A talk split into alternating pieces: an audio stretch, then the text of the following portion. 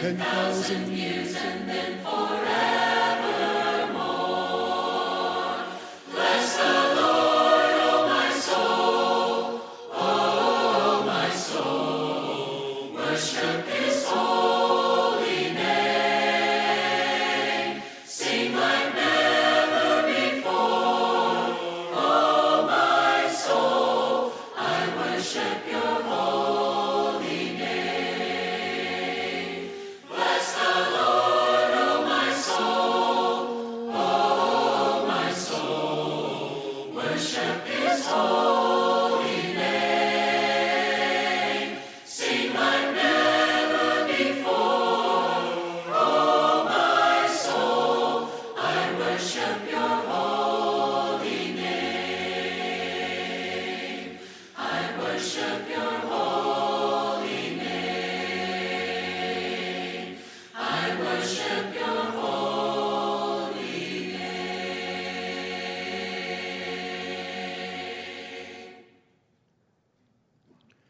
How many people do we have here this morning?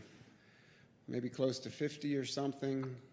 How many reasons is that per person? Might need to get started here. Why are you worshiping the Lord this morning? He is worthy. Amen. He satisfied my soul.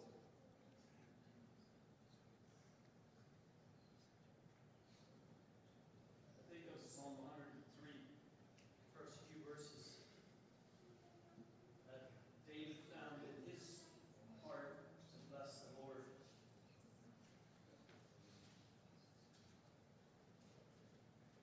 Bless the Lord, O my soul, and all that is within me.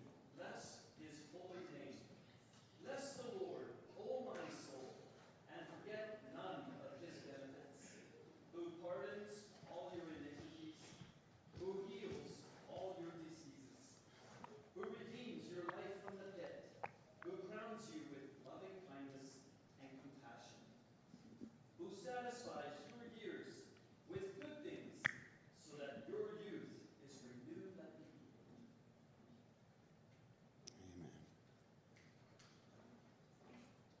Amen. My worth is not in what I own, not in the strength of flesh and bone, but in the costly wounds of love at the cross. My worth is not in skill or name, in win or lose, in pride or shame, but in the blood of Christ that flowed at the cross.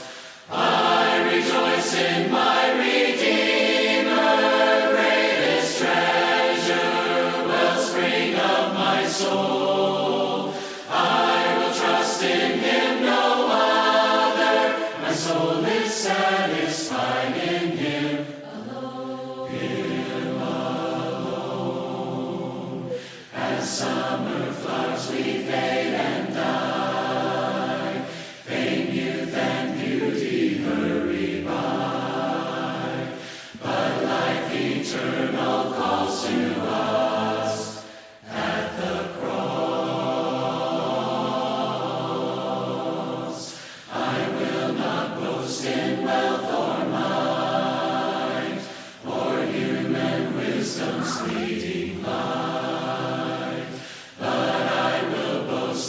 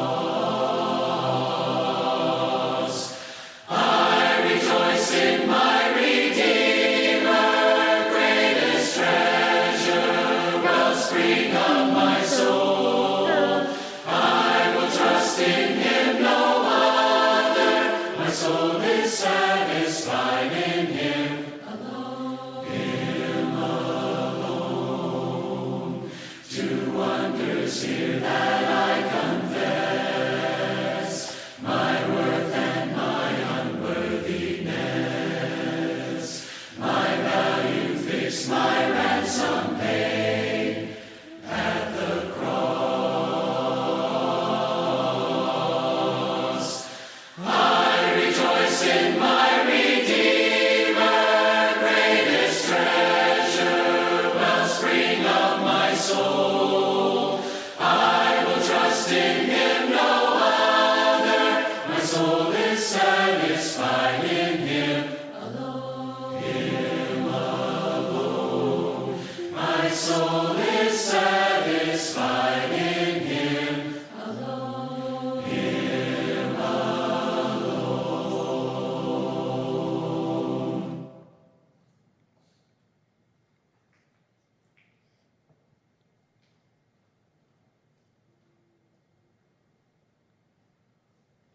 Feel free to share anything that's on your heart, any testimonies or prayer requests.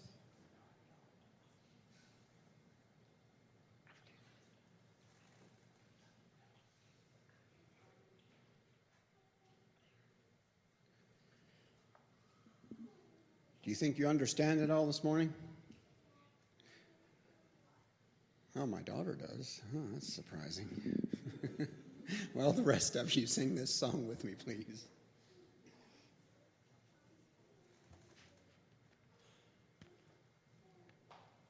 I am not skilled to understand. I am not skilled to understand what God has willed, what God has planned. What God has willed, what God has planned. I only know at his right hand. I only know at his right hand stands one who is my Savior. I take him at his word indeed. I take him at his word indeed. Christ died to save me, this I read. Christ died to save me, this I read. And in my heart I find a need. And in my heart I find a need of him to be my Savior.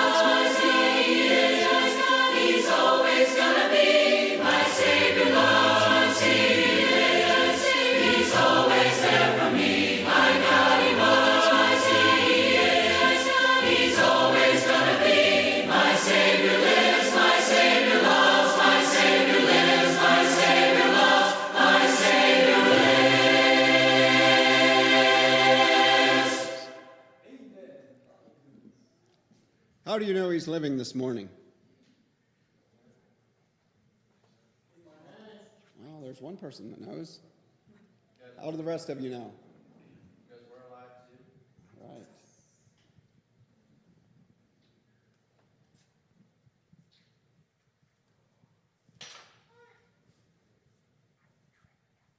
And through whatever you're going through this morning, of the week. Please. There's one who makes a way for you through whatever you find happening in your life.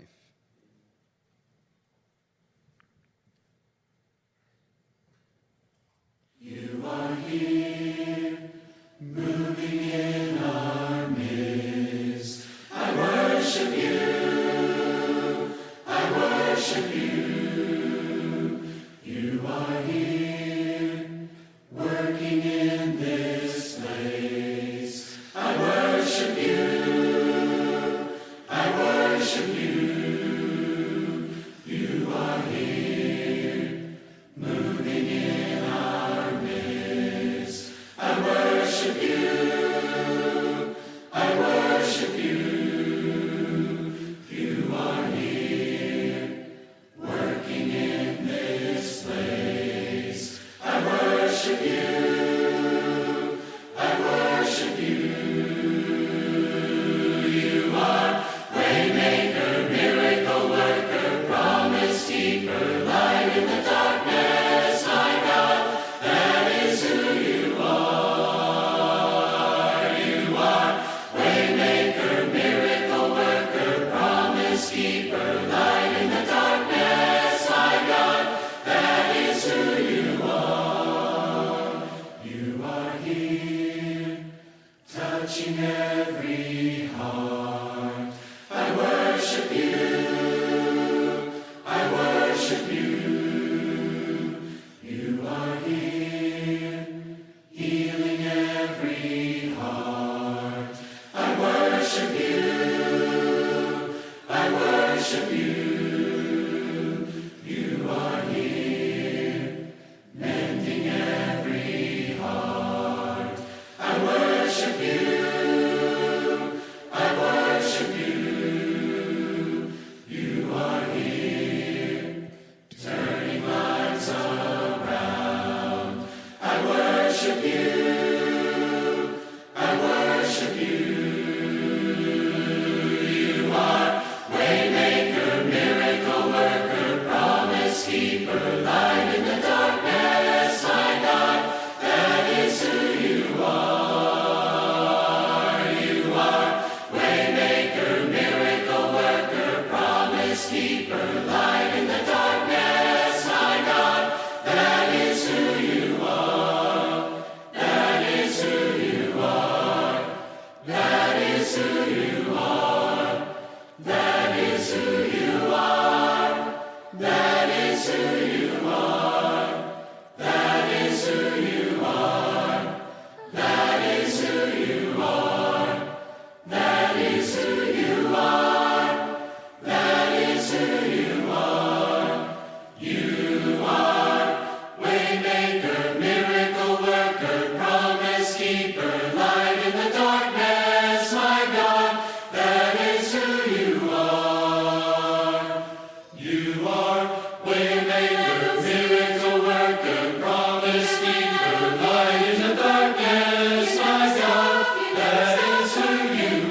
You are waymaker, miracle worker, promise keeper, light in the darkness, my God. That is who you are. You are waymaker, miracle worker, promise keeper, light in the darkness, my God. That is who you are. You are waymaker, miracle worker, promise keeper, light in the darkness, my God. That is who you are.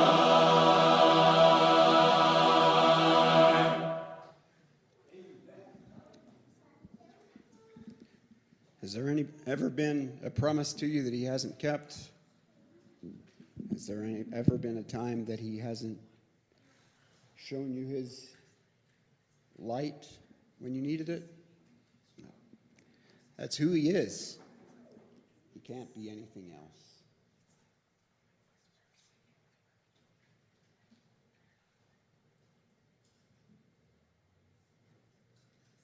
And because of that, he is worthy.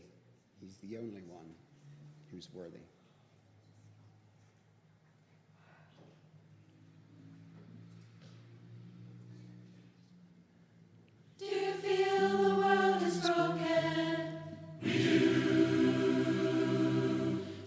feel the shadows deepen. We do. But do you know that all the dark won't stop the light from getting through? We do.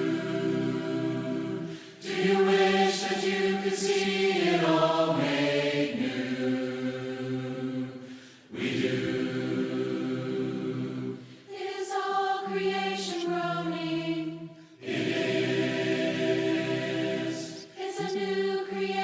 Coming. It's the glory of the Lord to be the light within our midst. Is it good that we remind ourselves of this? Is anyone worthy? Is anyone whole? Is anyone able to break the seal and open the scroll? The Lion of Judah, who conquered the grave, he is David's root and the Lamb who died to ransom the slave. Is he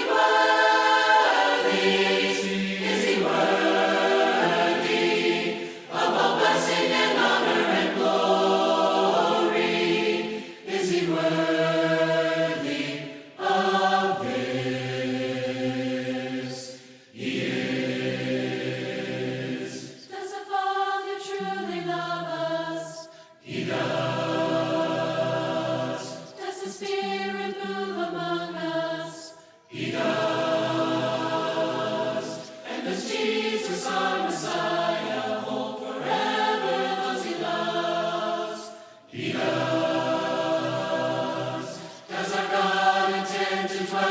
again with us. He does. Is anyone worthy? Is anyone whole? Is anyone able to break the seal and open the scroll? The Lion of Judah, who conquered the grave, he is David's root. From the slave, from every people and tribe, every nation and tongue, he has made us a kingdom and priest to God to reign with the Son. Is he worthy? Is he worthy of all blessing and honor and glory? Is he worthy?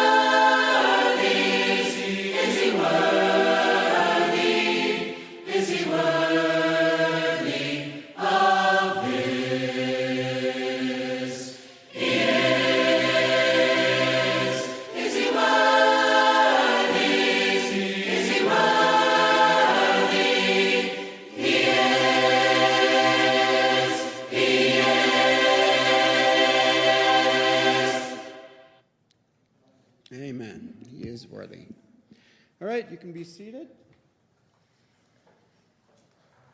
Kids, come on up here and take a seat. I have a little story for you. I don't think we're singing, but I'll have a story for you.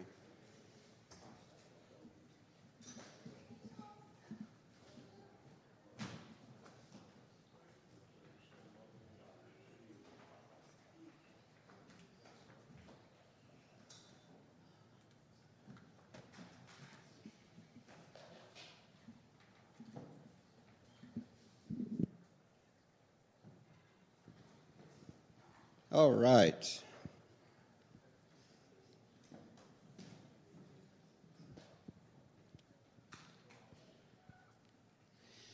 Have you guys ever had something happen that, well, maybe mom and dad tell you you can do something later on, or they make a promise to you that, okay, we can eventually, we're going to do this, or we're going to have this party, or you'll have this treat, and sometimes it is hard to wait for that. A little bit of time goes past. Mom, are you ready yet? Mom, can we do this yet? Dad, does that ever happen? Uh-huh. Have you ever tried to just go ahead and do that yourself? Maybe your mom and dad are going to teach you a new game or something, and you were looking forward to this, and it just doesn't happen. Mom and dad aren't ready yet, so you decide you're going to try to do this yourself. But you don't know the rules to the game, and it doesn't really work out, right? You know what? Did you know adults do that kind of thing too? God tells us something, or we know that God wants us to go a certain way, but we're not willing to wait on him. It's really hard to wait. It's not just kids that have a hard time waiting. Adults do too. And there's actually a lot of stories in the Bible about adults that weren't willing to wait. But there was one I was thinking of in particular, and these adults, they got punished in a lot of different ways. But how would you guys like to drink water that has ground up gold in it? No. Did you know that there's a story in the Bible where adults were punished by having to drink water that had ground up gold in it? Well, you know what gold is, right? Like a gold earring or something. And it was ground up really fine and mixed in with the water. So there's little bits of metal in the water. And they had to drink it. Did you know there's a story like that in the Bible? No. Ah, there's a new one for you.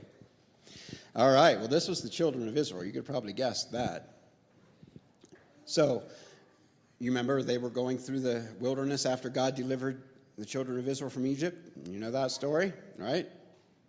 And you remember the story about God giving Moses the Ten Commandments, where he went up on the mountain and God took these big pieces of stone and wrote down the commandments. And while Moses was up there, God gave him all the other laws and things that they were supposed to do. In fact, it was so long that, if I'm not mistaken, I think he was up there for 40 days and nights getting all this. Yep. There was a lot of things in the Bible that happened that were 40 days and nights. So Moses is up there getting all the law and all the instructions from God. What do you think all the people were doing? Remember, they're down at the bottom of the mountain for 40 days wondering what's happened to Moses up there. Do you know what happened? An idol. Do you know how that happened? How did that idol happen? Do you know, Sherry? No, I didn't know my kids knew this story. All right. So Moses is up there, and the children of Israel are like, "Oh, he's our leader. He's been gone for 40 days. That's over a month. And we're just down here in the camp. We don't know what's happening. Well, we need some other gods. We need something to follow." So you know what they did? Do you remember how that happened? Yep. Aaron, the priest, told them, "All right, well, give me all your jewelry." And he melted it down and turned it into an idol in the shape of a calf. And then he said, "All right, here you go. This is your new god." That was kind of a dumb thing for him to do, right? So they got tired of waiting on God, so they decided they're going to make their own god. That was a really weird thing to happen, wasn't it? Because who would think that this piece of gold could keep leading them through the wilderness? So yeah, they weren't thinking right. So see there, that happens to adults too. It's not just kids that come up with some crazy ideas of what they can do when mom and dad aren't around. Adults sometimes do that kind of thing too. And that's what these adults did. Well, so they started having a big party and worshiping this idol. And after a while, God tells Moses, "Hey, all those people down at the bottom of the mountain, they're getting into trouble. You need to go back down there." And God was actually so angry with them that he told Moses he's just going to destroy them all, and except for Moses and his family, and he would raise up a whole new tribe of people from Moses. But Moses begged God not to do that. And God actually listened to Moses. And Moses comes down from the mountain, and he hears this great big noise, and they thought Joshua was with him, and they thought at first that it was the sound of war, like there was fighting, and Moses is like, no, that's actually the sound of people celebrating and having a big party. And so Moses came down off the mountain, and he got to where he could see them, and he saw them all partying and worshiping this golden calf, and he was so angry. What do you think he did?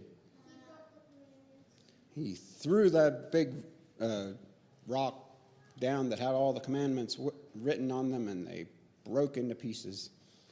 And he was so angry, he went down to Aaron and said, Aaron, what is happening here? How did this happen that you guys are worshiping this idol while I was gone? You know what he told him? He's like, oh, well, the people didn't know if you were going to come back, and so they decided they wanted their own god, and so I told them to give me all their jewelry, and I got all their jewelry, and I threw it into the fire, and out came this calf. That sounds like a pretty crazy story, right? You think that would happen? You think you could take all your mom's jewelry or earrings or whatever and throw them into the fire, and a calf would come out? No. No, I don't know how Aaron thought that anyone would believe that. That was pretty crazy, right? So Moses got really angry, and he took that golden calf, and he burned it and ground it up into powder and mixed it with all their drinking water and made them all drink the water. And God came and judged them, and actually a lot of people died because of that too.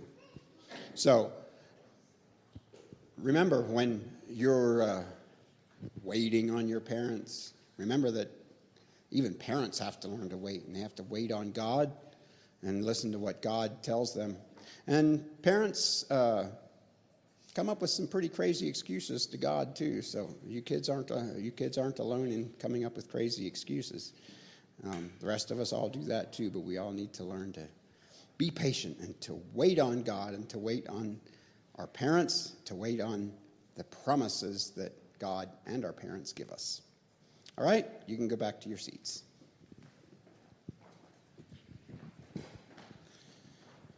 All right, welcome each one of you. It's good to have you here this morning, and got a nice sunny day in between all our rainstorms. I'm not tired of the rain yet. Hopefully you're not either. We don't get to see enough of that in Colorado. So thanking the Lord for the rain and all the green that it produces, but we're also glad for the sunshine. Glad for everyone that came out today. Just joining in. Worshiping with us. I don't think we have any announcements out of the ordinary. We have our lunch after the service, and please do stay and join in that time of fellowship. Our numbers are a little bit fewer than what they are sometimes, so let's all stay and join in that time of fellowship. I believe Phil's going to bring the word to us this morning, but before he does that, let's pray. Father, we come to you this morning and thank you for your word. I thank you that you open your word to us and you speak to us. And I pray that our hearts and minds would be open to receive your truth. I pray that you would speak through our brother and speak the words that you want us to hear. Thank you for everyone here this morning. I pray that you would bless our time of fellowship. And, Father, that through our time here this morning, we would be drawn closer to you. We ask in Jesus' name. Amen. Go into the Word. I have a wonderful announcement to make to everyone. Brother Judd and Sister Megan came to me and said, would you announce that we got engaged? So let's praise the Lord.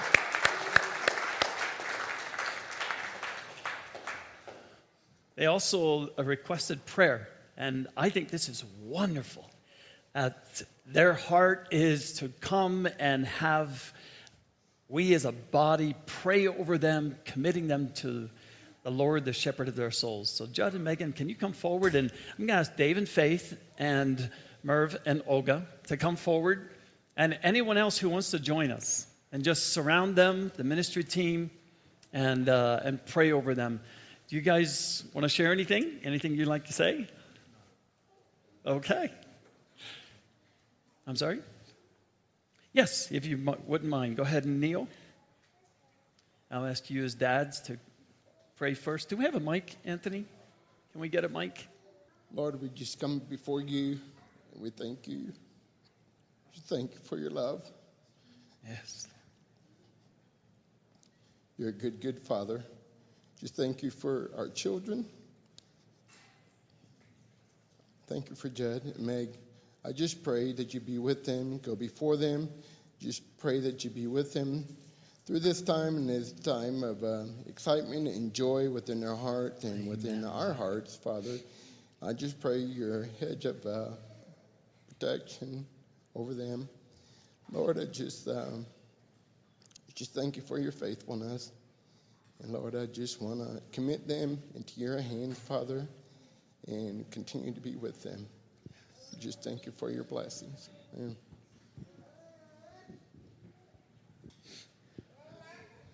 Yes, Lord, we come to you this morning and thank you for your faithfulness. Thank you that you're a good God and you love us. And amen. You Lord. Love to have good things happen in our lives. And I thank you for Judd and Megan and just the testimony that they've had and the just pray that you would continue to lead them and guide them, be with them in all the decisions they need to make and things that need to be done. I just pray that you would give them grace and strength and just help them to grow in love for each other and in love for you, first of all. And they would just be a testimony to you, for you. And pray that you would be with their families, us and Dave's, and the siblings. I just pray that you would help us to, we're happy and yet there's a lot of emotion. I just ask that your grace would be upon us. Amen, in Lord. In Jesus' name, amen. Would your moms like to pray? Feel free. Anyone else?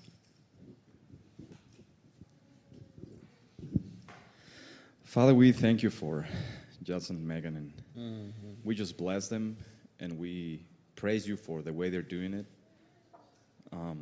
honoring their parents, first of all, and honoring you as well. Yes. And we just ask your blessing, God, that they get to enjoy the process and just get to know you more as they walk together and just, amen, Lord. Yeah, just show them who you are, God. Bless them, Lord. Show them that this is a good thing, that this was your plan from the beginning and that it's beautiful. Just bless them and also help us to bless them as well and help them in this process. Amen. Father, we lift up these two young souls before you, and we thank you, Lord Jesus, for your great love that you have loved us with. And only you know how to take a human heart and knit it together in the love of Christ. This is not a fleshly thing, Lord, where they just meet each other at a bar somewhere and decide to start hanging out and then move in together and just begin to do life. No, Lord, this is you. This is your love putting through the power of your Holy Spirit into their hearts a love for each other. A holy love, a love that it comes out of the heart of God, a love that bonds them together and on this journey to the altar of the wedding day makes them one both in heaven and on earth. Oh Lord, put your love like a seal over each one of their hearts first. Keep them holy and pure as they walk through the journey of preparation, Lord, of becoming one in you. And Lord, as this oneness grows in many ways of making plans and their love deepens, I pray, Lord Jesus, you would stand right in between them and sanctify their hearts and keep them, Lord Jesus, for yourself a glorious bride that you can look upon and bless with all the blessing of their Heavenly Father. And I pray the same for their parents. Come and anoint them with the oil of the Holy Spirit, Lord. In every way, I pray, let your joy just spring forth out of their hearts like an artesian well and make them a blessing. In Jesus Christ's name, amen. Hallelujah.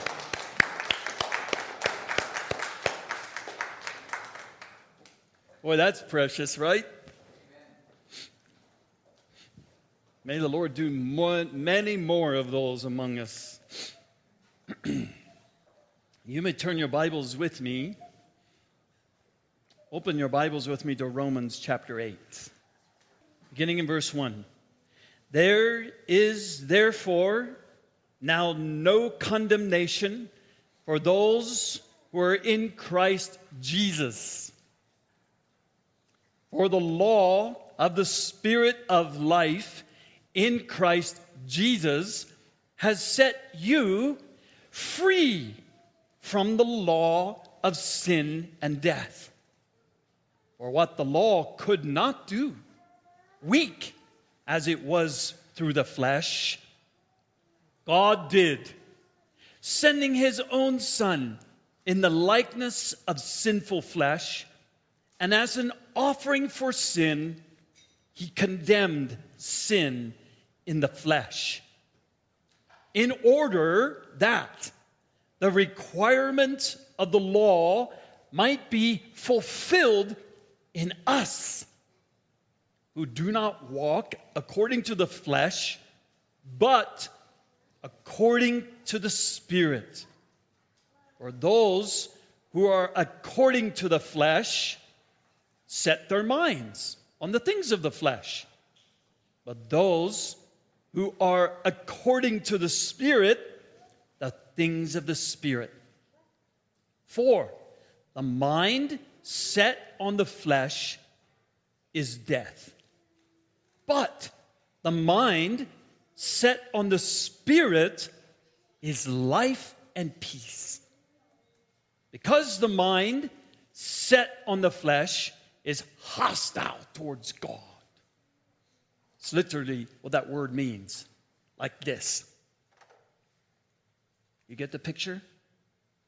Hostile towards God.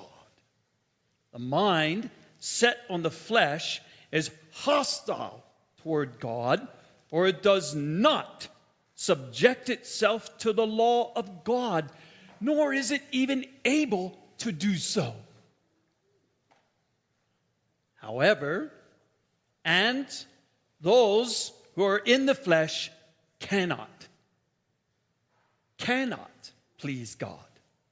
However, you are not in the flesh, but in the Spirit. You are not in the flesh, but in the Spirit. If indeed the Spirit dwells within you. But if anyone does not have the Spirit of Christ, he does not belong to him. And if Christ is in you, though the body is dead because of sin, yet the Spirit is alive because of righteousness.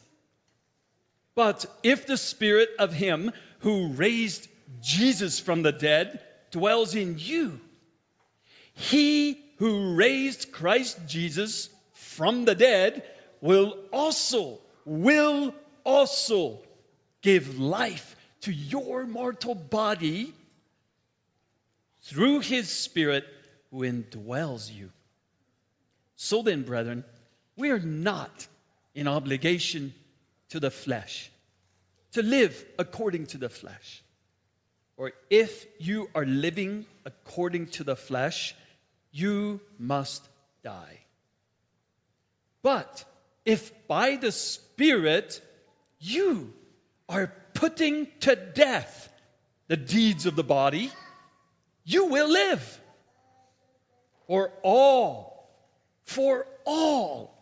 who are being led by the Spirit of God, these are sons of God. For you have not received a spirit of slavery, leading to fear again. But you have received a spirit of adoption as sons, by which we cry out, Abba, Father. That word means Daddy, Daddy. For the Spirit Himself bears witness with our spirit that we are children of God. And if you're children, then heirs also, heirs of God and fellow heirs with Christ, if indeed we suffer with Him, in order that we may also be glorified with Him. For I consider that the sufferings of this present time are not worthy to be compared with the glory that is to be revealed to us. For the anxious longing of the creation waits eagerly for the revealing of the sons of God. For the creation was subjected to futility, not of its own will, but because of Him who subjected it, in hope that the creation itself also will be set free from slavery to corruption into the freedom of the glory of the children of God. For we know that the whole creation groans and suffers the pains of childbirth together until now. Not only this, but also we ourselves, having the first fruits of the Spirit, even we ourselves groan within ourselves, waiting eagerly for our adoption as sons, the redemption of our body. For in hope, we have been saved. But hope that is seen is not hope. Hope that is seen is not hope. For why does one also hope for what he sees? But if we hope for what we do not see, with perseverance, that word is also patience. With perseverance, patience, we wait eagerly for it. What are you waiting eagerly for? And in the same way, the Spirit also helps our weakness. For we do not know how to pray as we should, but the Spirit Himself intercedes for us with groanings too deep for words. And He who searches the hearts and knows what the mind of the Spirit is, because He intercedes for the saints according to the will of God. And we know that God causes all things to work together for good to those who love God, to those who are called according to His purpose. For whom He foreknew, He also predestined. He predestined. That means you have a destination set by God. When you preset your GPS to a destination, that's what the GPS is going to tell you. The voice of the GPS will tell you always to go to the destination. Always. Right? Make a wrong turn, turn around. Make a U-turn, make a U-turn. At the next road, make a U-turn. The voice will always take you to the set destination. This is what the Holy Spirit has come to do.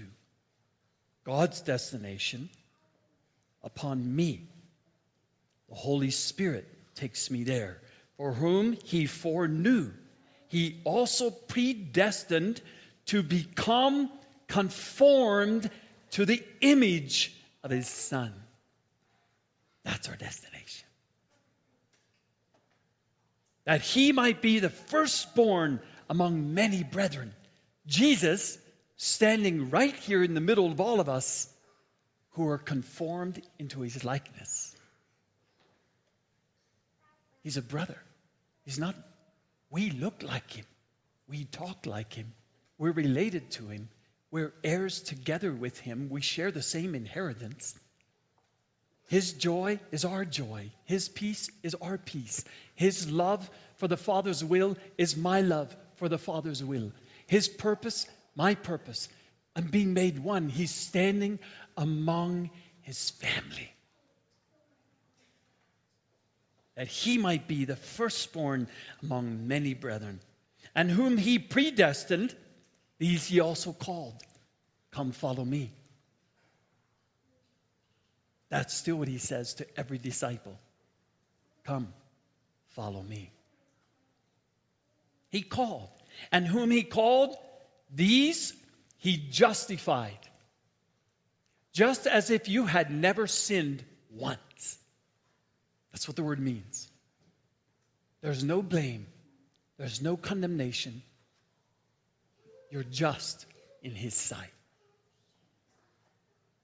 He's a brother in his family. And whom he justified, these he also glorified. John 17, Jesus said, Father, I pray that the glory you have given me, you would give them. Now the hour is coming when I shall be glorified with my Father. What was that glorification of Jesus? Think about that. That's the glory he's sharing with us. Conformed into his image is our destination. What then shall we say to these things? If God is for us, who's against us? He who did not spare his own Son, but delivered him up for us all, how will he not also with him freely give us all things, the same things? You will. He is offering you and I the exact same life that he gave to his only beloved Son. That same inheritance, that same relationship, that same life on the earth. Would you like? You want to come? Partake of this life? He's standing every day, freely sharing it with all those who let him in. But if you haven't let him in yet, he says to the church at Laodicea, behold, I stand at the door. He's knocking. Here's a Christian church that comes together just like this, sings gospel songs, prays prayers, talks about Jesus, shares life together, but Jesus is not here. He's outside knocking on the door, and no one's answering the door. But he says, if someone will just open the door, any one of you, that knock on your heart, if you open up, I'll come in. And he says, not only will I come in, but my Father will come in also. And we will make ourselves right at home. We will abide with you. We'll have fellowship together. We'll make your life like mine. Most people in this world who desire to have their sins forgiven and be loved by God do not want that. They're not willing for God to do that to them. Do you? How will he not also with him freely give us all things? Who will bring a charge against God's elect? God is one who justifies whenever, every time. The scribes, Pharisees, or any other critic brought a criticism of one of Jesus' disciples to Jesus. Jesus always justified them. Always. That's who he is. Because he's already done it.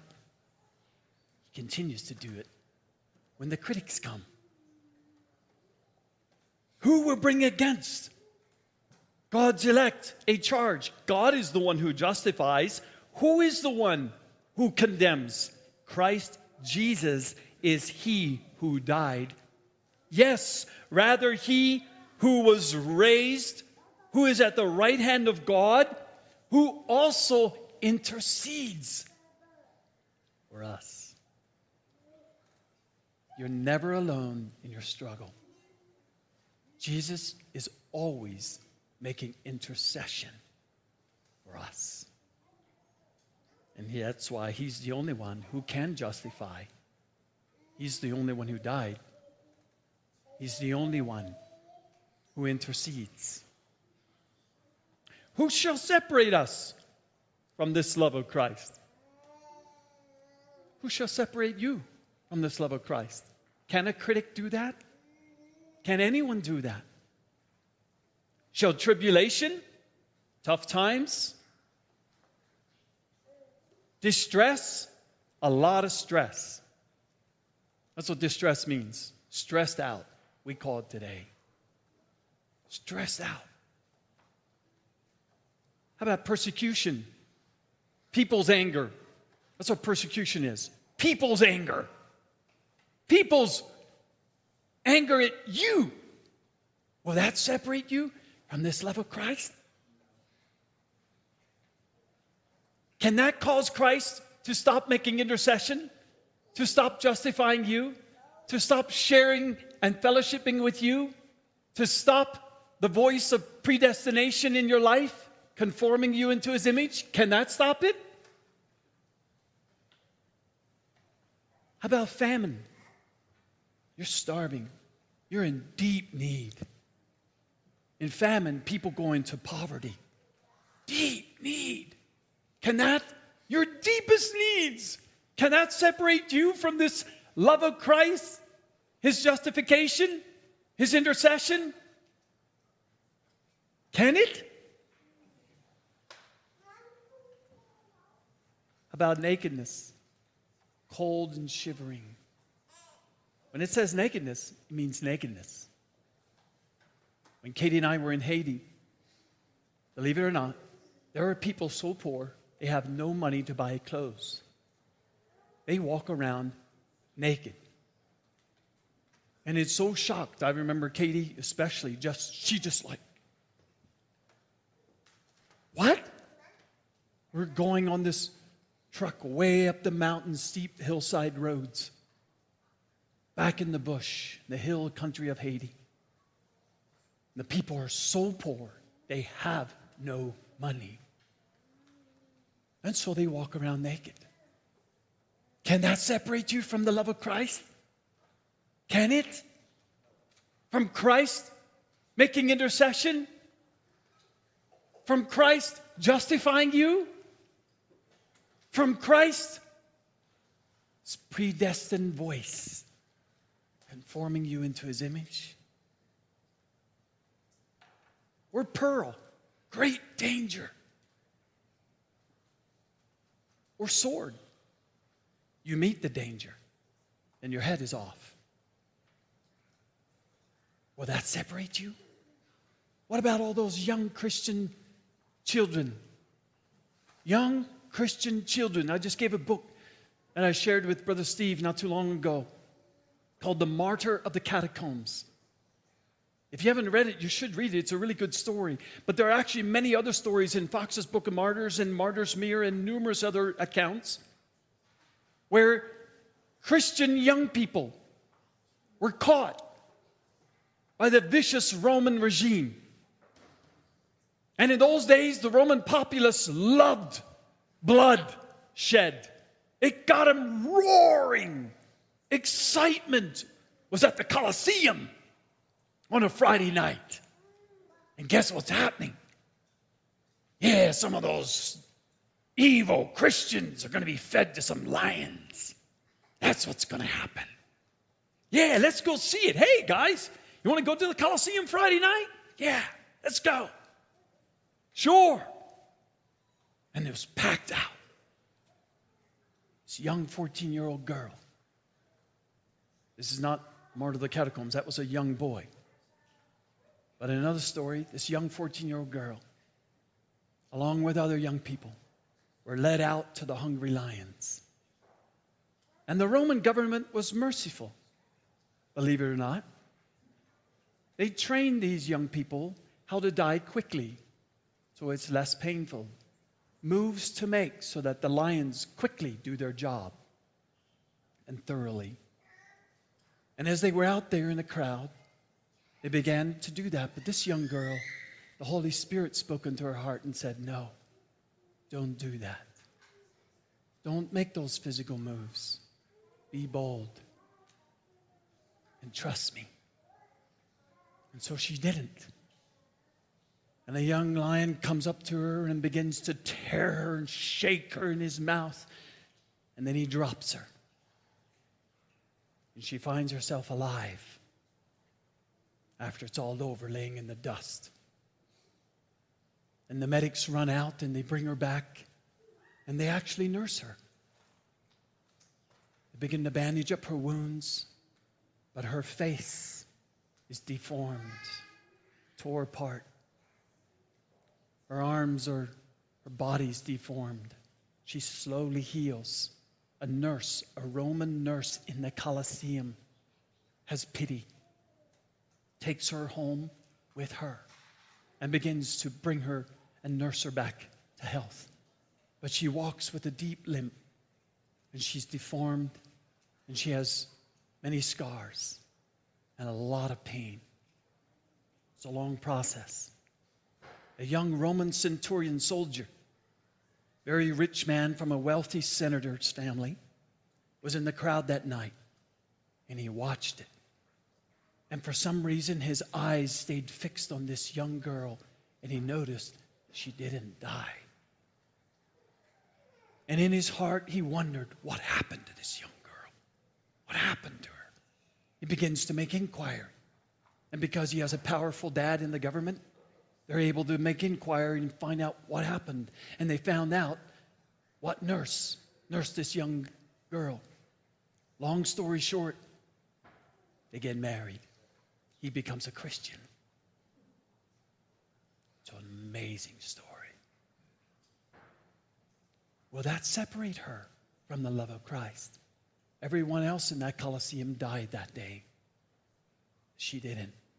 Her road, her predestination, was to be conformed into his image in a different way, a long road of suffering.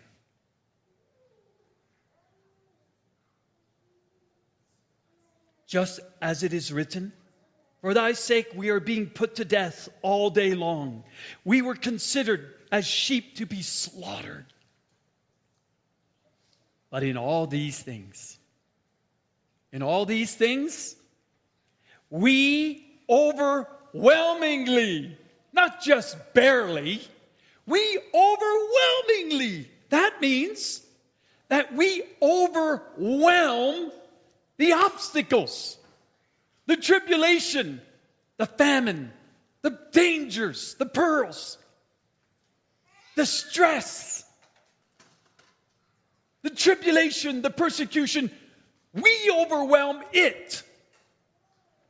In almost every case of Christians that I fellowship with, rarely do I see a Christian overwhelming the difficulty.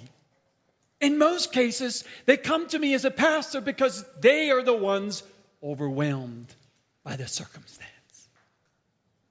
And they feel like they're barely hanging on. I'm just about losing and ready to walk away from God. Please keep me. Pastor, keep me. Pray for me. I'm going to walk away. I'm barely surviving. What makes these people that we read, the ones who start out with no condemnation in Christ Jesus, who walk this journey, what brings them to this point where now not only does all these things do not separate them from the love of this love of Christ, but now it's turned around. They overwhelmingly conquer all these things. Is this crazy? Is it abnormal? Is it just some nice, good theory? Or is it real? But in all these things, we overwhelmingly conquer through Him who loved us. For I am convinced that neither death nor life, nor angels, nor principalities, that means authorities in high places of spiritual wickedness, nor things present, nor things to come, nor powers, nor height, nor depth, nor any other created thing shall be able to separate us from the love of God, which is in Christ Jesus our Lord. Now, if you're looking at you inside your heart, that love you may be separated from. But if you're seeing what this man sees, the love of Christ for me, you will also be able to say, nothing can separate me from His love. He won't stop loving. He won't stop interceding. His destination is set upon me. And no matter how many wrong turns I take, the voice keeps correcting me, taking me back to that destination. No matter how the whole world condemns me to die in a Colosseum and be eaten by lions, and the whole city is roaring for my death, I'm in His love. He's justifying me. They're all condemning me, but He justifies me. Because He died and He's making intercession. I don't know about you, but this is impossible for me. In my flesh, there's no way I can live this life. In my mind, absolutely impossible. I can take a few steps at it, but it seems like every step forward, I take two backward. It's a little bit like this. You're going up a steep, muddy hill. I'll give you a story of how this happened to me. And I often think about this analogy in my Christian life. Later on, not the same trip that Katie and I took, but I went back to Haiti. I was there for about 10 days back in the hill country of Haiti, preaching the gospel and encouraging pastors for about 10 days with a few other brothers. We were sharing the word, and it started raining. And one night in particular, we would all bail on the pickup, and the church building where we met, the little building, was up higher on the hill than the little house that we were staying at, and the road would zigzag back and forth, and I don't know, maybe about a mile up the hill is where the church was, as I recall. It was a little ways.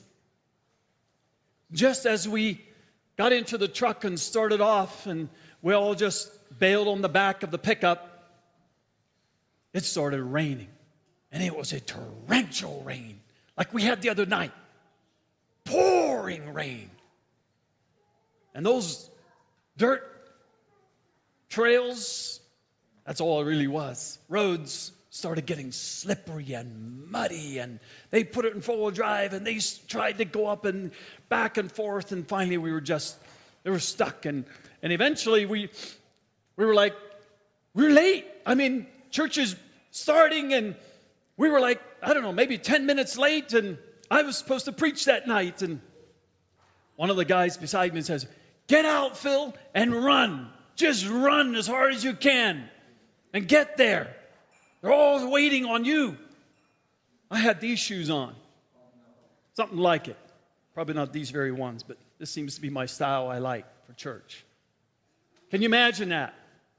And it was mud, and I was slopping, and it was pouring rain, and trying to go up this steep hill in the mud, and it was everywhere. And I remember I finally came in the door of the little building, and I was like, just dripping and muddy and mud caked everywhere. And the interpreter, the translator was up here, and he was like, there he is, Brother Phil, come on up. I was thinking to myself, how in the world am I going to preach like this? I went up there, mud and all, but hey, who cared? It was kind of like an old concrete floor anyhow, and the pews were just a piece of plywood set on some round logs anyway. It wasn't nice like this. There was no carpet. And it was pouring so hard, it was loud and thundering, and we just had a little metal roof, some metal tin roof, and it was loud in there. The rain was so hard. I remember standing up there saying, God, I can't do this. I'm overwhelmed right now with the rain and the mud. But the Lord had given me a word to share. And He opened my mouth. And that night, something amazing happened. The Holy Spirit poured out Himself upon those hearts through that translator. And I had no idea what was all going on here while I was sharing the word. But the Holy Spirit did. And He took His living word and He put it into those hearts of those mountain people. And I'll never forget, after the meeting, I realized that there was someone important there. And here it was the governor of the area. We would call him it was more of like a region. So it wasn't like a mayor. It was kind of like the governor of the state of that area. And his entourage was sitting there that night. And the place was full of people, from important people to people who were just peasants who were barely able to make a living. And how do you talk to people like that? Well, the Lord knew they needed to hear from a guy who looked just like him, who was soaked wet, had endured the elements, and still got up and shared the word of God with them, who overwhelmingly conquered the circumstance I found myself in. And the Holy Spirit then said, since you obeyed me and did not shy away and were worried about how you looked and had to dry off and take the mud off your shoes, you just got up there and served me. I'm going to honor, because that's how these people live. They need to relate to my word, and they need to hear it from a person who is just like Him. Now,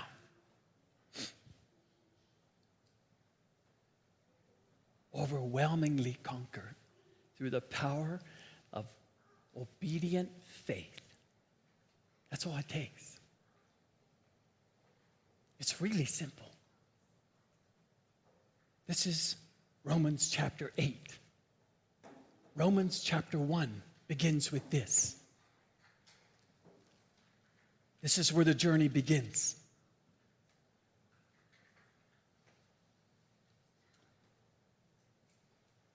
Paul, a bondservant of Christ Jesus, called as an apostle, set apart for the gospel of God, which He promised beforehand through His prophets in the Holy Scriptures, concerning His Son, who was born of a descendant of David, according to the flesh, who was declared the Son of God with power by the resurrection from the dead, according to the Spirit of holiness, Jesus Christ our Lord, through whom we have received grace, that means help, and apostleship, a calling to bring about the obedience of faith among all the Gentiles for His name's sake. That's our destination. That's what we're called to. Every one of us in our own circumstances. And God has amazing, wondrous ways to bring the elements of creation to testify this and to bring it about in our lives. That's what he uses all these things for. That's what he used the lions in the Colosseum in this young 14-year-old girl, Christian's life. And she overwhelmingly conquered.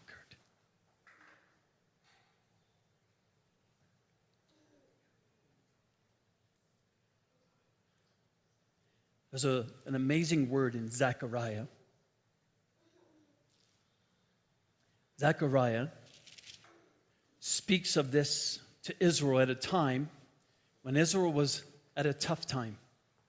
He's speaking to the people who had come back from Babylon to the land of Israel through the leadership of Ezra and Nehemiah. Nehemiah led the people of Israel back to build the walls of the city. He was the governor of the land, commissioned by the king in Babylon. And then he went back to serve the king. Ezra brought a group of people, and he was a priest. And his calling was to build the temple, to call Israel to build a house of worship. And you can read about this in Ezra chapter 3, I think it is. Find that. You can turn your Bibles there with me.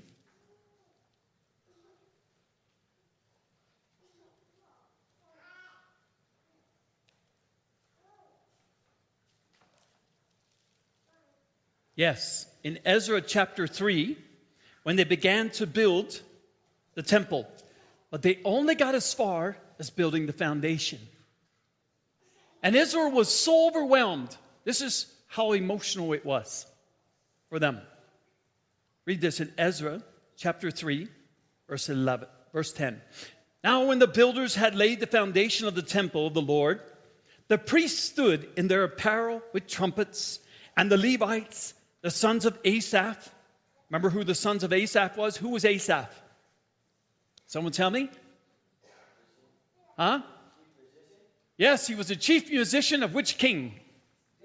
David. He was David's worship leader of Israel during David's reign. Whose son was Asaph? Can someone tell me? He was of the sons of Korah. Who was Korah, by the way? Someone tell me? You remember who Korah was? We read about him in the desert when Moses was leading Israel through the desert. What happened to Korah? The earth swallowed him up, because he was rebellious towards Moses. But one of his sons was spared. Didn't follow his father down into the grave. When Moses said, anyone else who's on the Lord's side, come over here. Korah's son, one of Korah's sons, left and came over to Moses. Left his family. Asaph was one of the sons of Korah. Became the worship leader in Israel through the greatest reign of the greatest king Israel had ever seen, David. The most spiritual man. Jesus, the son of David, right? God seemed fit that now the sons of Asaph were there rebuilding the temple. And they sang, praising and giving thanks to the Lord, according to the directions of King David of Israel, saying, for he is good, for his loving kindness is upon Israel forever. And all the people shouted with a great shout when they praised the Lord, because the foundation of the house of the Lord was laid. Yet many of the priests and Levites and heads of fathers' households, the old men who had seen the first temple, Solomon's,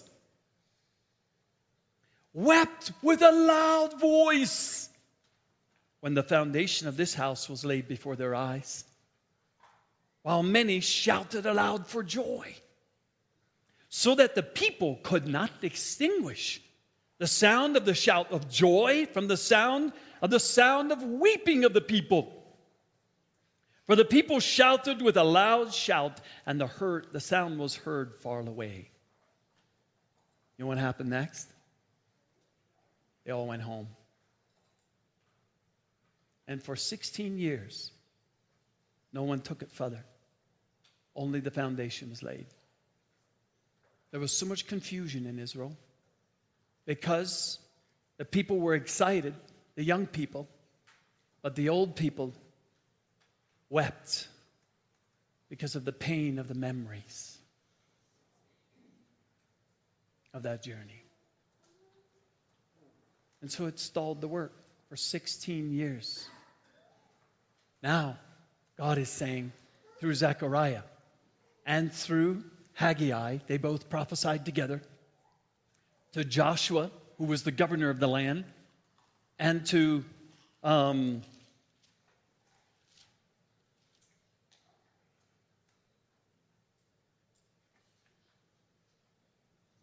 me find it.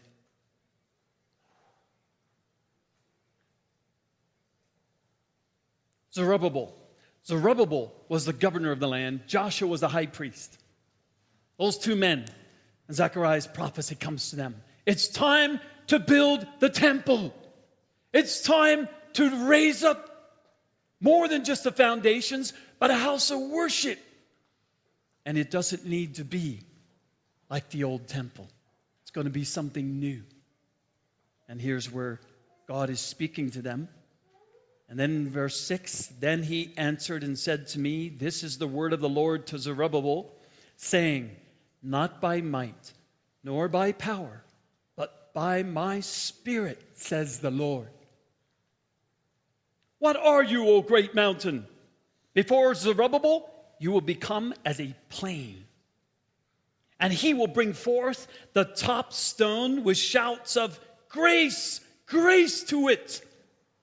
Also the word of the Lord came to me, saying, the hands of Zerubbabel have laid the foundation of this house, and his hands will finish it. Then you will know that the Lord of hosts has sent me to you. For who has despised the day of small beginnings?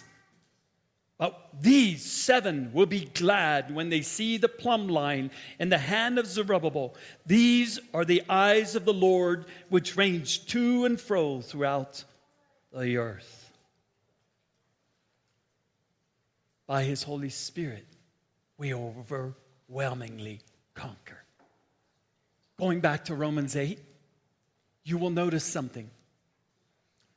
This person begins with no condemnation in their life. They're forgiven.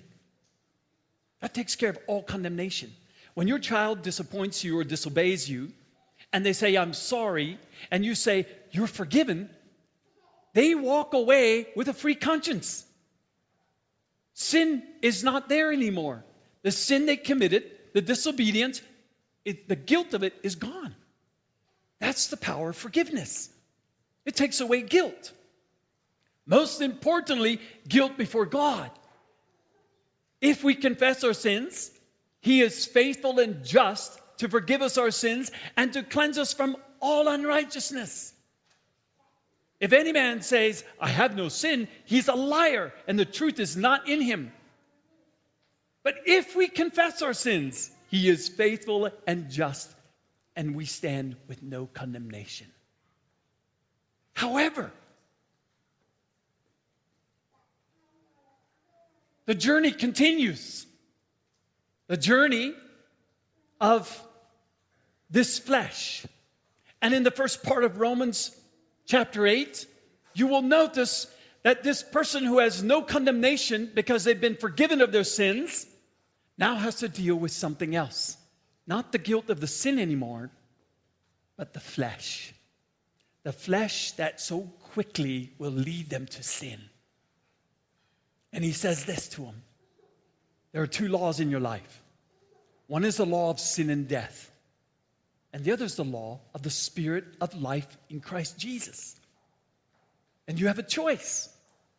Will you let your flesh lead you through the law of sin and death? Or will you put that to death and allow the Holy Spirit to lead you into the law of life in Christ Jesus? One brother years ago described it this way about these 2 laws. The law of gravity, no man can break. It is. It always is. It always has been since God created the world. The law of gravity is. And you can yell at it. You can scream at it. You can be angry at it. You can defy it. You can say, boast about it, that you're going to break that law of gravity. You will not break the law of gravity. You are subjected to it no matter what you think or say or do. There's only one way you and I can be released from this law of gravity. And that's through a greater law. Another law that also God created. The law called aerodynamics. You can break the law of gravity by stepping into an airplane. And through this greater law of aerodynamics, you can rise above the law of gravity as long as you remain in that law of aerodynamics. You won't fall down and die. But the law of gravity still exists. The moment those engines stop, you're going down and you're going to die. The law of gravity is still there. It's just that the greater law holds you above it, supersedes it. This is the law of the Holy Spirit, the law of life in Christ Jesus.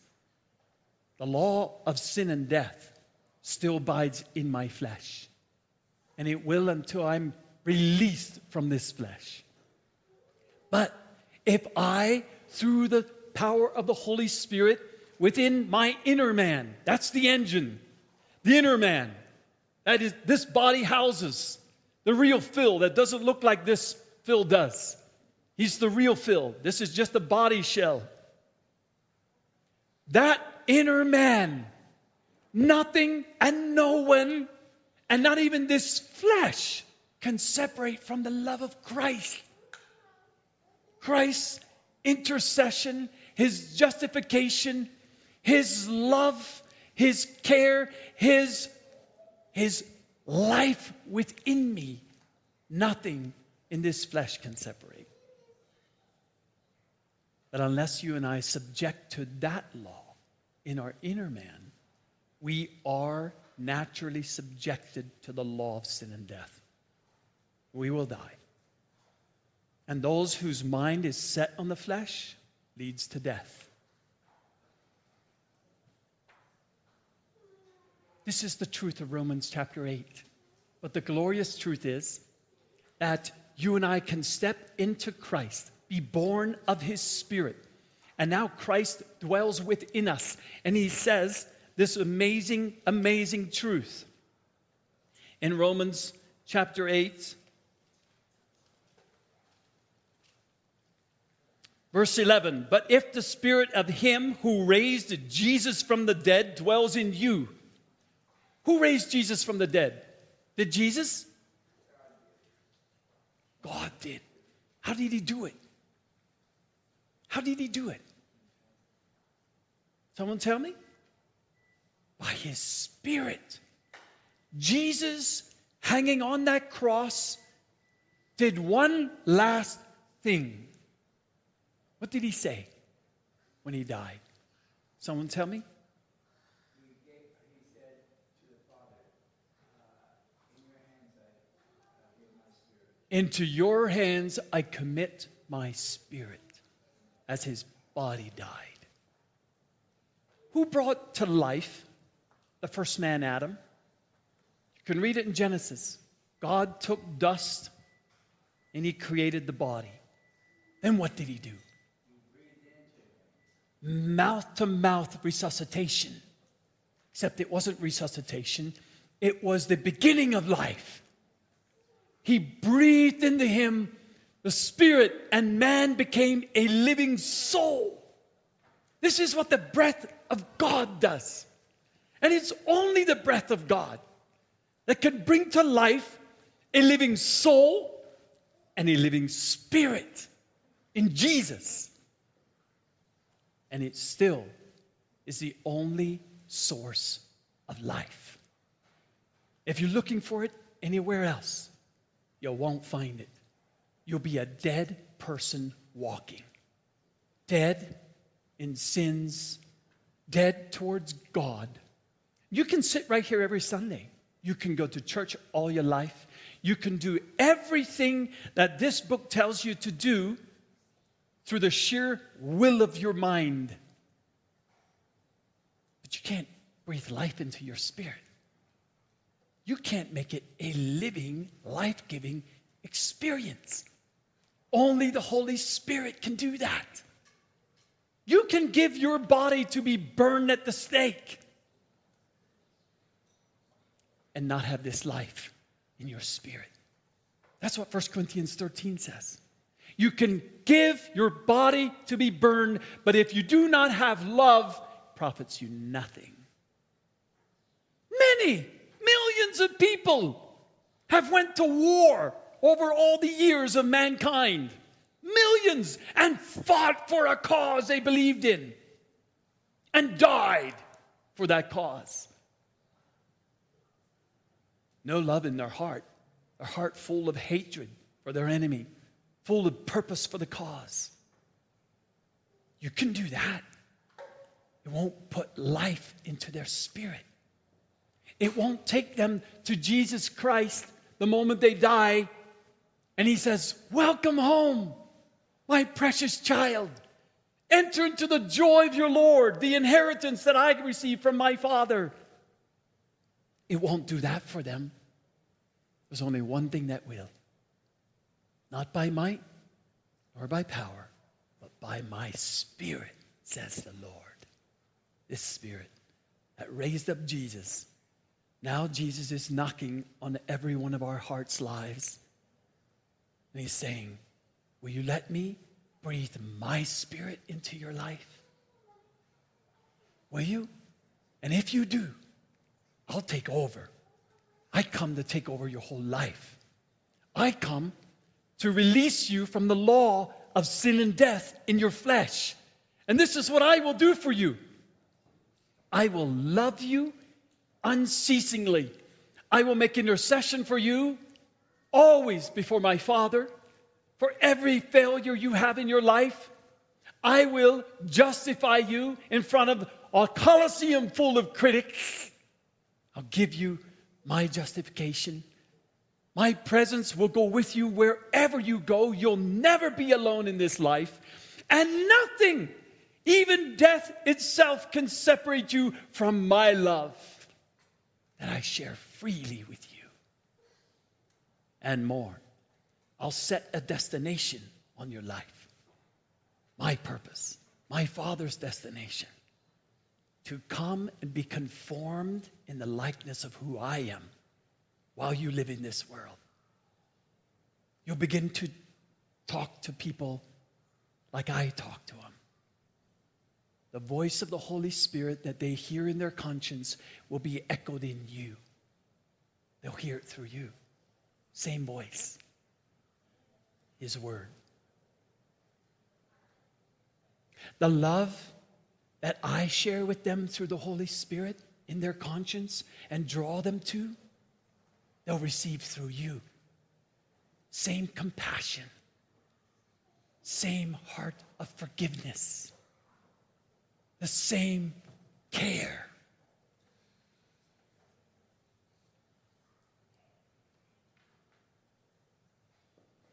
The same truth. The same truth they hear through the Holy Spirit in their conscience, they'll hear and see in your life. And when you fail and you come to me, I'll just continue to renew it, because now you're mine. I live within your body. You're my temple. You're the person I'm living my life through on the earth. That's your destination.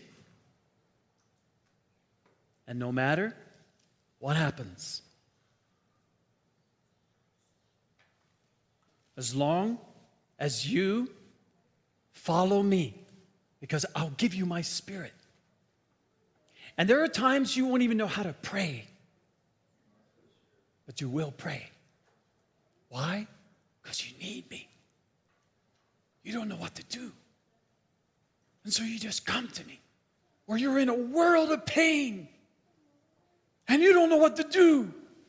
So you bring your heart to me, you bring your life to me, and my Spirit it will make intercession for you. I will intercede for you while all you can do is groan. And groan you will. Groan you will. You will groan every day of your life. Because you're not home. You're in a warfare. You're on the enemy's territory. You're like those young American soldiers who parachuted in behind Germany lines in World War II, and they knew, they all of a sudden they found themselves there, and there was gunfire everywhere, and these young 18-year-old soldiers tried to connect with somebody from their infantry, and they didn't know where to go or what to do, and were just hiding under logs, and these guys had never been in a battle before. What were they to do?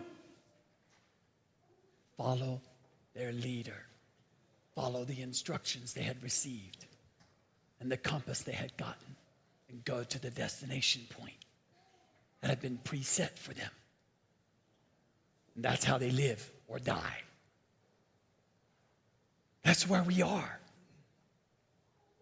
But be of good cheer, because while you are in this warfare and you're in this flesh and you're groaning over your own failures, your own mistakes, your own weaknesses, I'm for you. You're not fighting alone. I'm fighting for you. And I'll give you a hope. That's what he talks about. For in hope we have been saved. There's a hope that Jesus will continue to conform me into his image. When I see those areas I'm not.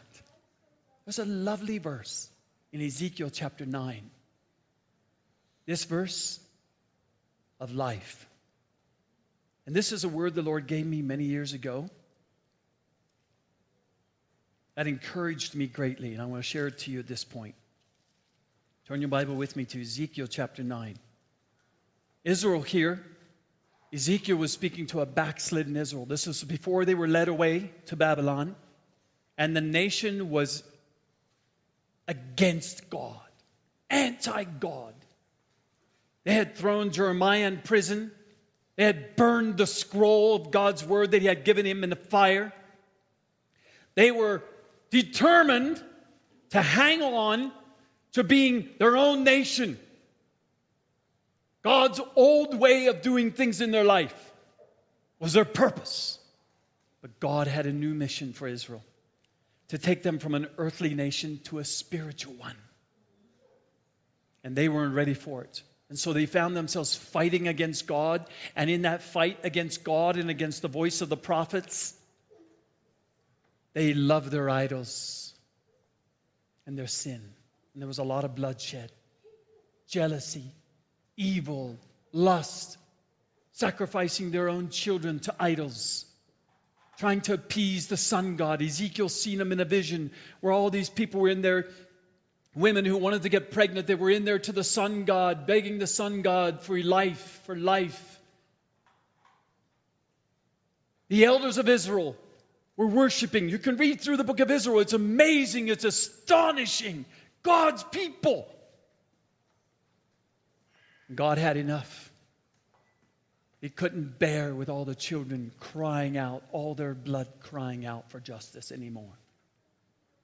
Then he cried out in my hearing, chapter 9, verse 1, with a loud voice saying, "Draw near, O executioners of this city, each with his destroying weapon in his hand." And behold, 6 men came from the direction of the upper gate, which faces north, each with his shattering weapon in his hand. And among them was a certain man clothed in linen with a writing case at his loins.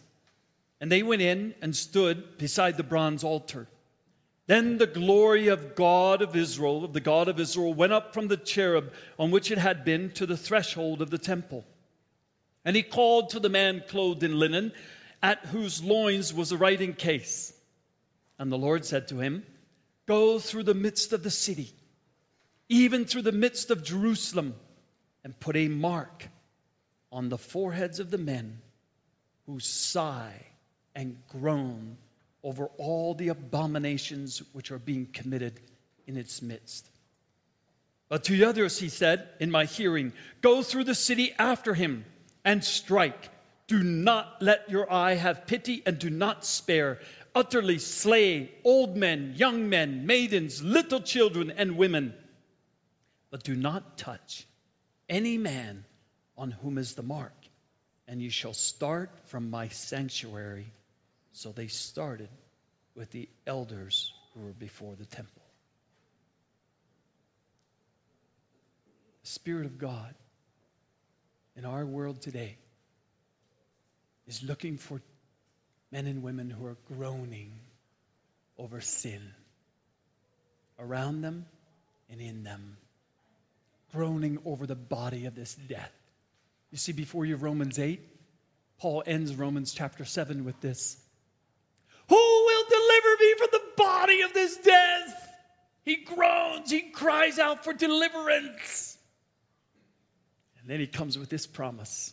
I thank God through Jesus Christ my Lord. I overwhelmingly conquer. That's when the Holy Spirit takes over. That's when he comes and gives life. Dear brother, sister, dear friend, this is the way of life. This is the pathway to conquering death in me and receiving life from the Holy Spirit. But it's going to change everything. It changes the old, just like Israel couldn't take the old government into the new spiritual one, only Jesus could. And the Lord was preparing a nation to receive Jesus and the Holy Spirit and build a spiritual kingdom. And they were fighting to save the old. Jesus said, you cannot put old wine into a new wineskin. You must put new wine into a new wineskin.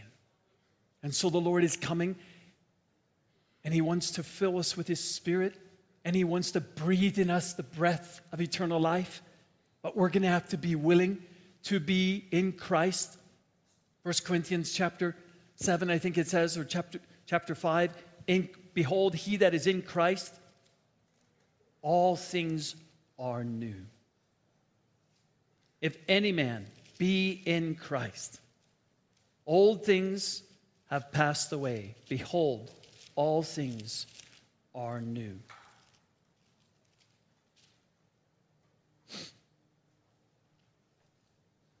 I want to get that reference for you. I'll find it. 2 Corinthians chapter 5. 2 Corinthians chapter 5, 17. Therefore, if any man is in Christ, he is a new creature. The old things passed away. Behold, all new things have come. That's what he'll do. And we must be willing to, like the prophets, not only see the new things that God is wanting to bring into my life, into my family, into my own life, but reach out for them. Let the old pass away and receive the Holy Spirit. I was going to give you a little analogy, but I'm going to save your candle, Mom. I was going to light this candle as a picture of it, because Jesus said, "You're the light of the world." Does any man light a candle and put it underneath to hide it somewhere? No. That's not why we light candles. When I was in Mexico years ago, way back in the Copper Canyon of Mexico, with the Tatamá Indian people, there's no electricity back there. And as soon as the sun went down, we stayed in these folks' home, just a little home, one bedroom, just a two-room house. Their family all went into the bedroom for the night. And we guys, we put out our sleeping bags and just laid on the kitchen floor. Well, it was the kitchen, living room, everything. When it got dark, she lit a couple candles. And I was amazed at how much light a candle gives. Because when you're in a place like that, there are no city lights. There's no electricity for miles and miles and miles, and it gets really dark. And a candle, one candle, lit that whole room. I couldn't hardly believe it. I was like, oh, wow, I can really see it. Because they left it get pretty dark before they lit the candle. Because they're so poor, candles are precious. When they lit that candle and put it up there, I was amazed. Gave light to the whole house, except for the other bedroom. That's what Jesus said. But something happens to the candle who gives light. You know what happens to this candle when it starts burning? What happens? Does it stay beautiful like this? No. What happens, Isaiah? You shook your head.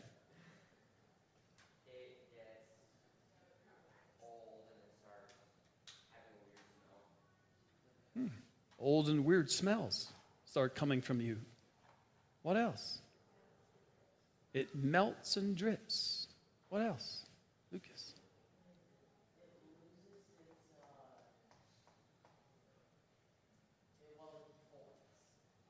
Deforms. Burns itself up, giving light to the room. Sacrifices its own nice beauty to give light to others. Will you be God's candle that He can set on the candlestick to give light to others? And your beauty will disappear. And His purpose, giving light to others, will come through you. But so many times as a Christian, I find in my own self, I want to keep the beauty, all my own, my way, my view, my life, my money, my will, my purpose, my dreams, my hopes, my future, my business, my church, my car, my house, my family. I want it to look like this. Have you guys met my family? Yeah. Aren't they beautiful? I can show them off. I mean, we even live in a really nice house. Look at the vase. Hasn't God placed us in just such a beautiful place? Isn't it wonderful?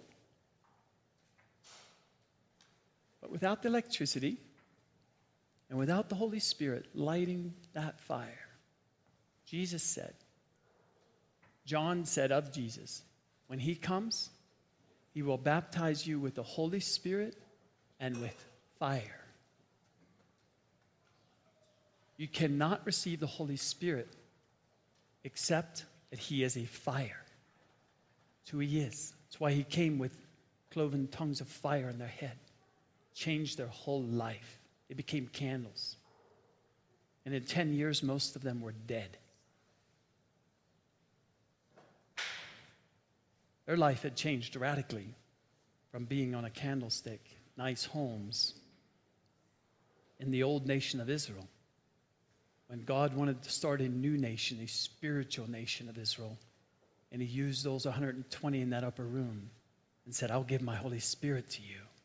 They had to be willing to be burned. Their whole life consumed by the Holy Spirit. All those things that you said changed, happened. And at the end of the wick, the candle's gone. Which way do you want to live? Like this till the day you die? Nice and pretty?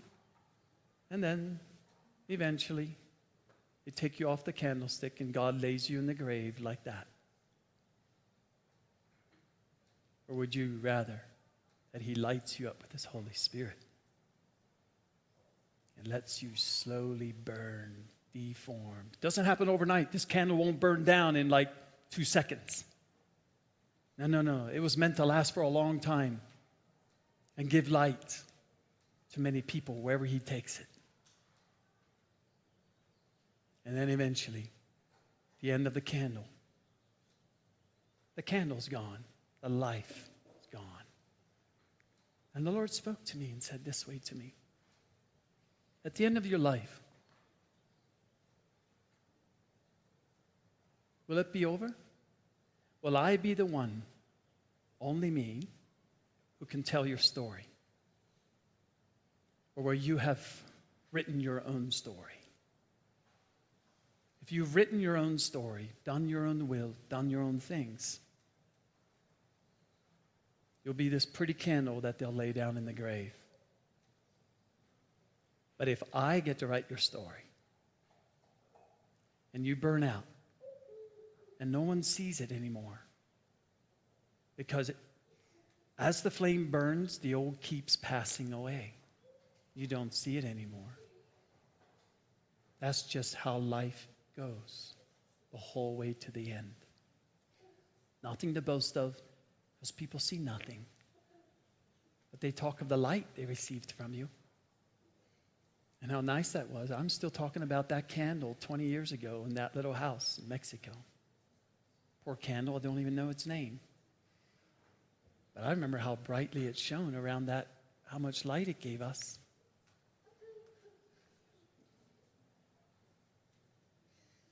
If he writes the story, at the end, in this world, there'll be nothing.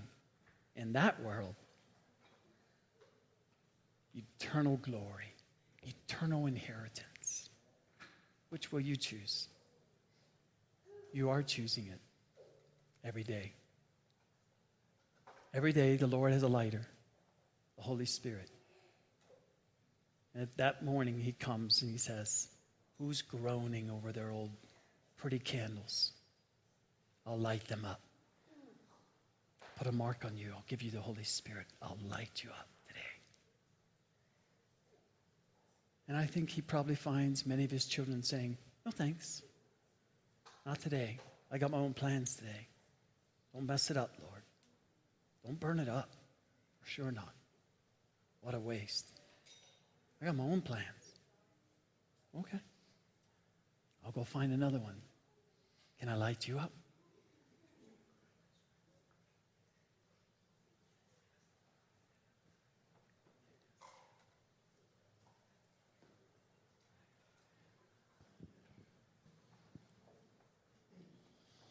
Amen. Let's take that challenge to every day to answer that question. You know, sometimes it's easy for us to get into our routine and just go through our day without even seriously acknowledging the power of the Holy Spirit that God has available to us. Sure, maybe we'll take our 15 minutes, 20 minutes, an hour, 2 hours, whatever, to read the Word and pray, but then you just kind of go through your day. But it's through the day. It's not just through that little piece of time that you set aside for one-on-one with God. It's through the day that the power of his Holy Spirit becomes evident in our lives, if we allow it to. Thank you for those words, Phil. All right, I think that concludes this part of the service. Lunch is probably ready. We'll be very shortly if it's not yet. So let's stand, have a closing prayer, blessing on the noon meal. John, will you pray for us?